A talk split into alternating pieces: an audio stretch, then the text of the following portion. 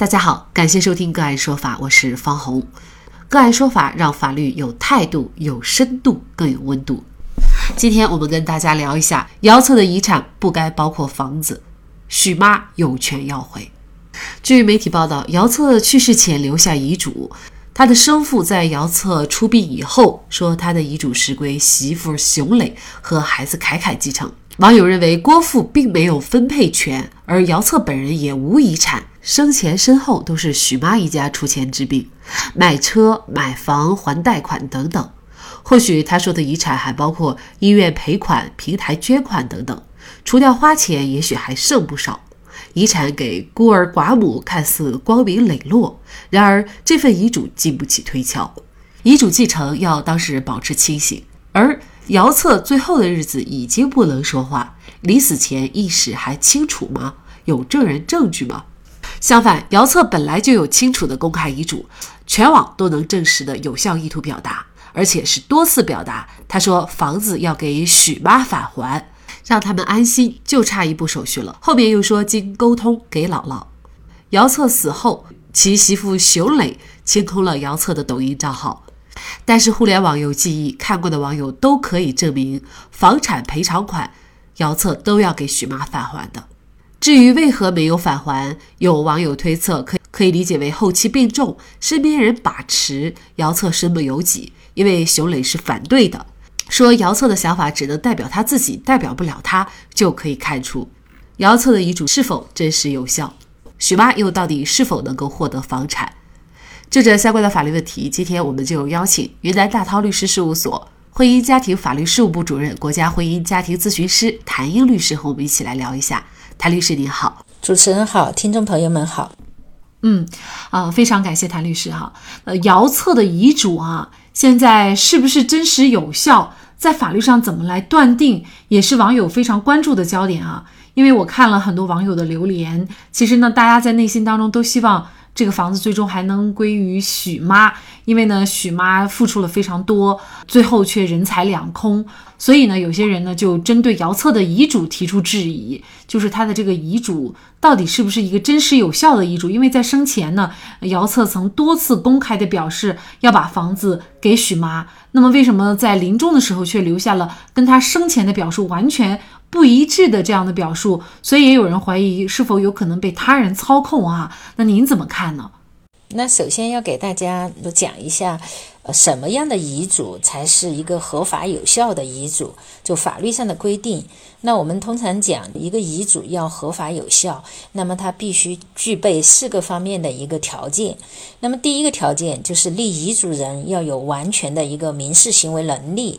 第二个就是说，这个遗嘱是立遗嘱人的真实意思表示；第三个就是这个遗嘱的内容不违反法律、行政法规的强制性规定；还有就是不能违背公序良俗。第四种呢，就是遗嘱必须具备相应的法定形式。那么，根据我们目前民法典的规定，遗嘱是有六种形式的。那么，第一种是自书遗嘱，第二种是代书遗嘱，第三种是公证遗嘱，第四种是录音遗嘱，第五种是打印遗嘱，那么第六种是口头遗嘱。以上六种遗嘱呢，除了自书遗嘱以外，其他的五种遗嘱呢，都是需要有两个以上的没有利害的关系的见证人在场见证，那么这个遗嘱才是合法有效的。另外一个呢，就是口头遗嘱。它必须是在危急的情况下订立。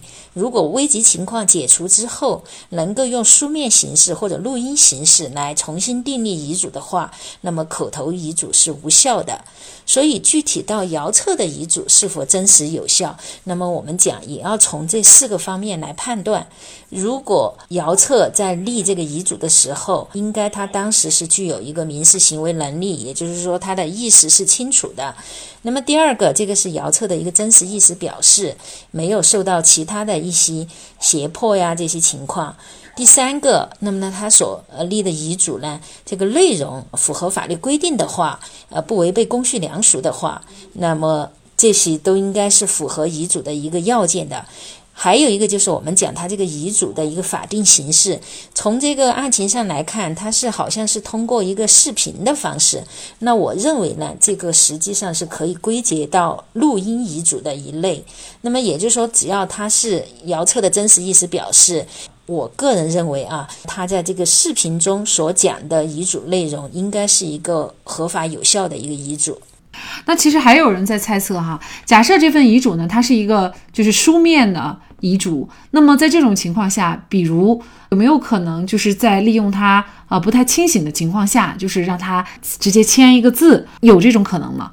那这个实际上应该就是代书遗嘱。呃，相当于他自己不能自己来书写，只是别人书写好之后让他签字。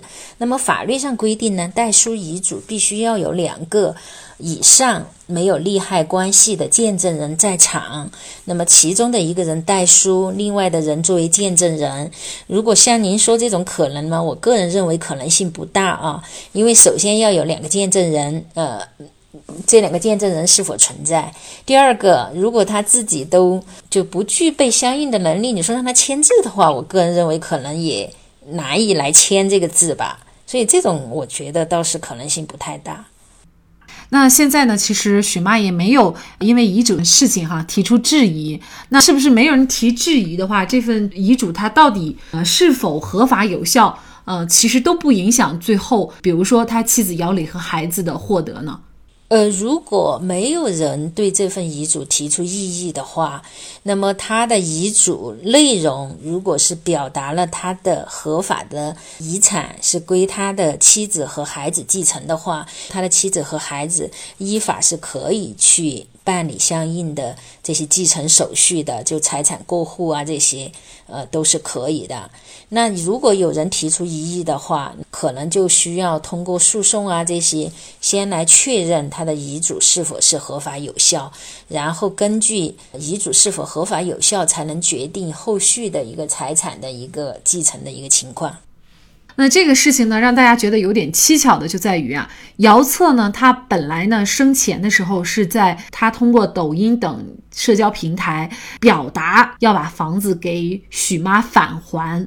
而且呢，是不止一次的表达哈，让许妈他们安心。所以有些人就觉得，为什么他生前多次表达还给许妈房产，但是呢，遗嘱的时候呢，却说是给自己的妻儿？哪一种才算是合法有效的遗嘱啊？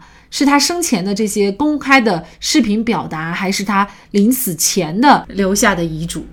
所谓的遗嘱，就是人在生前的时候，对于自己的财产在死后如何处理，这个才叫遗嘱。那么，像刚才主持人所提到的，姚策在生前的时候，那么多次通过视频来表达，说要把这个房子返还给自己的养母许妈。那我认为，他表达的意思是在他生前的时候就要把呃许妈。呃，购买的落户在他名下的房子返还给许妈，那么这个不属于他的遗嘱，因为他表示的是生前就要做这个事情，他并没有表示说他去世后这个房子由许妈来继承，所以他前面的这个意思表示，我个人认为他不算一个遗嘱。但是呢，我认为，因为许妈也公开的向这个姚策提出来过，说要求返还房产。那么姚策呢，也通过视频公开的承诺，他愿意把这个房子返还给许妈。我认为呢，在他和许妈之间，应该是达成了一个口头的一个合同。那么这个合同的内容就是说，他要把之前许妈赠予给他的房子返还给。许妈，我个人认为啊，口头合同应该是一个合法有效的合同。那么，在他有了这个合同之后，那他又去订立一个遗嘱。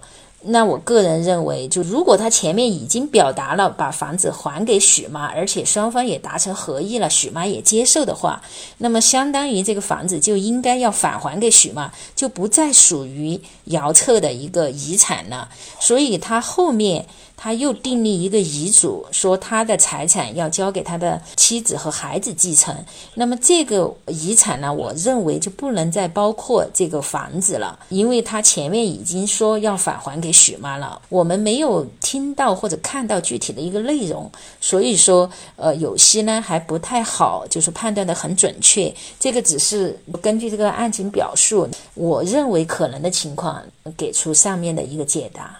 其实，在现实生活当中啊，很多的承诺哈，有些时候呢，为什么大家一定要落在书面上？就是担心有一些人呢不信守承诺。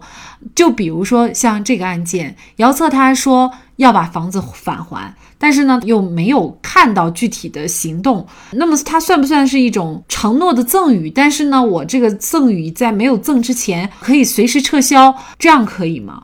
确实，如果是赠与的话，那么我们国家法律规定，在赠与的财产权利没有转移之前，那么赠与人是可以随时撤销的。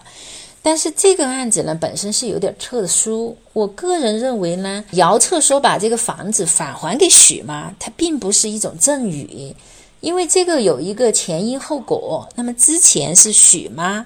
把房子赠与给姚策，那么他赠与给姚策的一个原因就是他以为姚策是他的亲生孩子。那么后来呢，当他发现姚策不是自己的亲生孩子之后，也就是说他这个赠与就存在一个重大误解。那么按照法律规定呢，如果是在重大误解的情况下签署的这个合同，他是可以在一定的时间内申请法院撤销的。但是我们也看到。这个许妈也没有在法定的期限内，呃，要求撤销这个赠与，没有向法院起诉。后来呢，姚策主动的说要把房子返还给许妈。我个人认为呢，这个倒不是说他要赠送给许妈，而是基于前面那个重大误解。许妈向他也公开的要求了，说这个房子要返还。那么姚策呢，相当于就做了一个承诺，说我愿意返还。我个人理解是在他们之间达成了一个口头的一个合同。那么这个不存在说是他赠与给许妈，也不存在说他要撤销的这种情况。其实呢，许妈她有很多把房子要回来的法律上的依据和理由。如果走法律程序呢，她的房子也有可能要得回来，但是她没有走。我想呢，顾及的也就是这二十多年的母子之情啊。最后到底这个房产要怎么处理？其实呢，可能更大的主动性还在于许妈。那么很多人呢，其实也面临一个问题，就是有的时候会在病危或重病的自己知道时日无多的情况下才想起立遗嘱，但是这个时候呢，往往可能会存在立下的遗嘱呢不一定生效的情况。嗯，在这种就是自己重病在床的情形下，怎么立遗嘱才会使遗嘱既合法又有效，最后能够完全的依照自己的意思将自己的财产留给自己想留给的人呢？在生前的时候，把身后的事情安排好，那么这个实际上是一种积极的做法。嗯，就中国人很多有传统观念，觉得好像提起立遗嘱啊之类的，觉得晦气，就是不太吉利。那我觉得呢，一定要摒弃这种想法。那我们刚才也讲了，其实立遗嘱的时候，最好就是说在自己身体健康的时候，那么就要有所安排。如果真的像主持人讲的，已经重病或者病危了，那么这个时候，往往可能存在意志不清、无法表达的情况。那刚才讲了，第一个条件就是立遗嘱人要具有民事行为能力。如果你自己都已经意识不清，没有办法表达，那这个时候是没有办法来订立遗嘱的。那只能按照法定继承来进行继承。那如果自己呃重病或者病危，但是意识还是清楚的情况下，那这个时候也是可以订立遗嘱的。那最好的呃方法呢，就是说订立代书遗嘱或者公证遗嘱。那么这个时候呢，因为有其他的这些见证人在场，相对来说，呃，这个效率会高一点。当然也可以订立录音遗嘱，呃，那么录音遗嘱呢，也是需要两个以上的见证人在场。总的一句话呢，就是说，大家最好就是说，在自己呃具有完全民事行为能力的时候，来把。以后的事情安排好。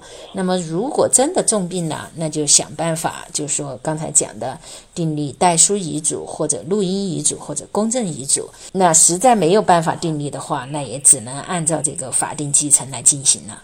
生命有时很脆弱，我们很难预测明天和死亡哪个先到。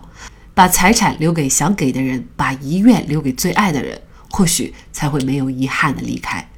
好，在这里再一次感谢云南大韬律师事务所副主任、婚姻家庭法律事务部主任、国家婚姻家庭咨询师谭英。那更多的案件解读以及呢我们的线上视频讲法内容呢，欢迎大家关注我们个案说法的微信公众号。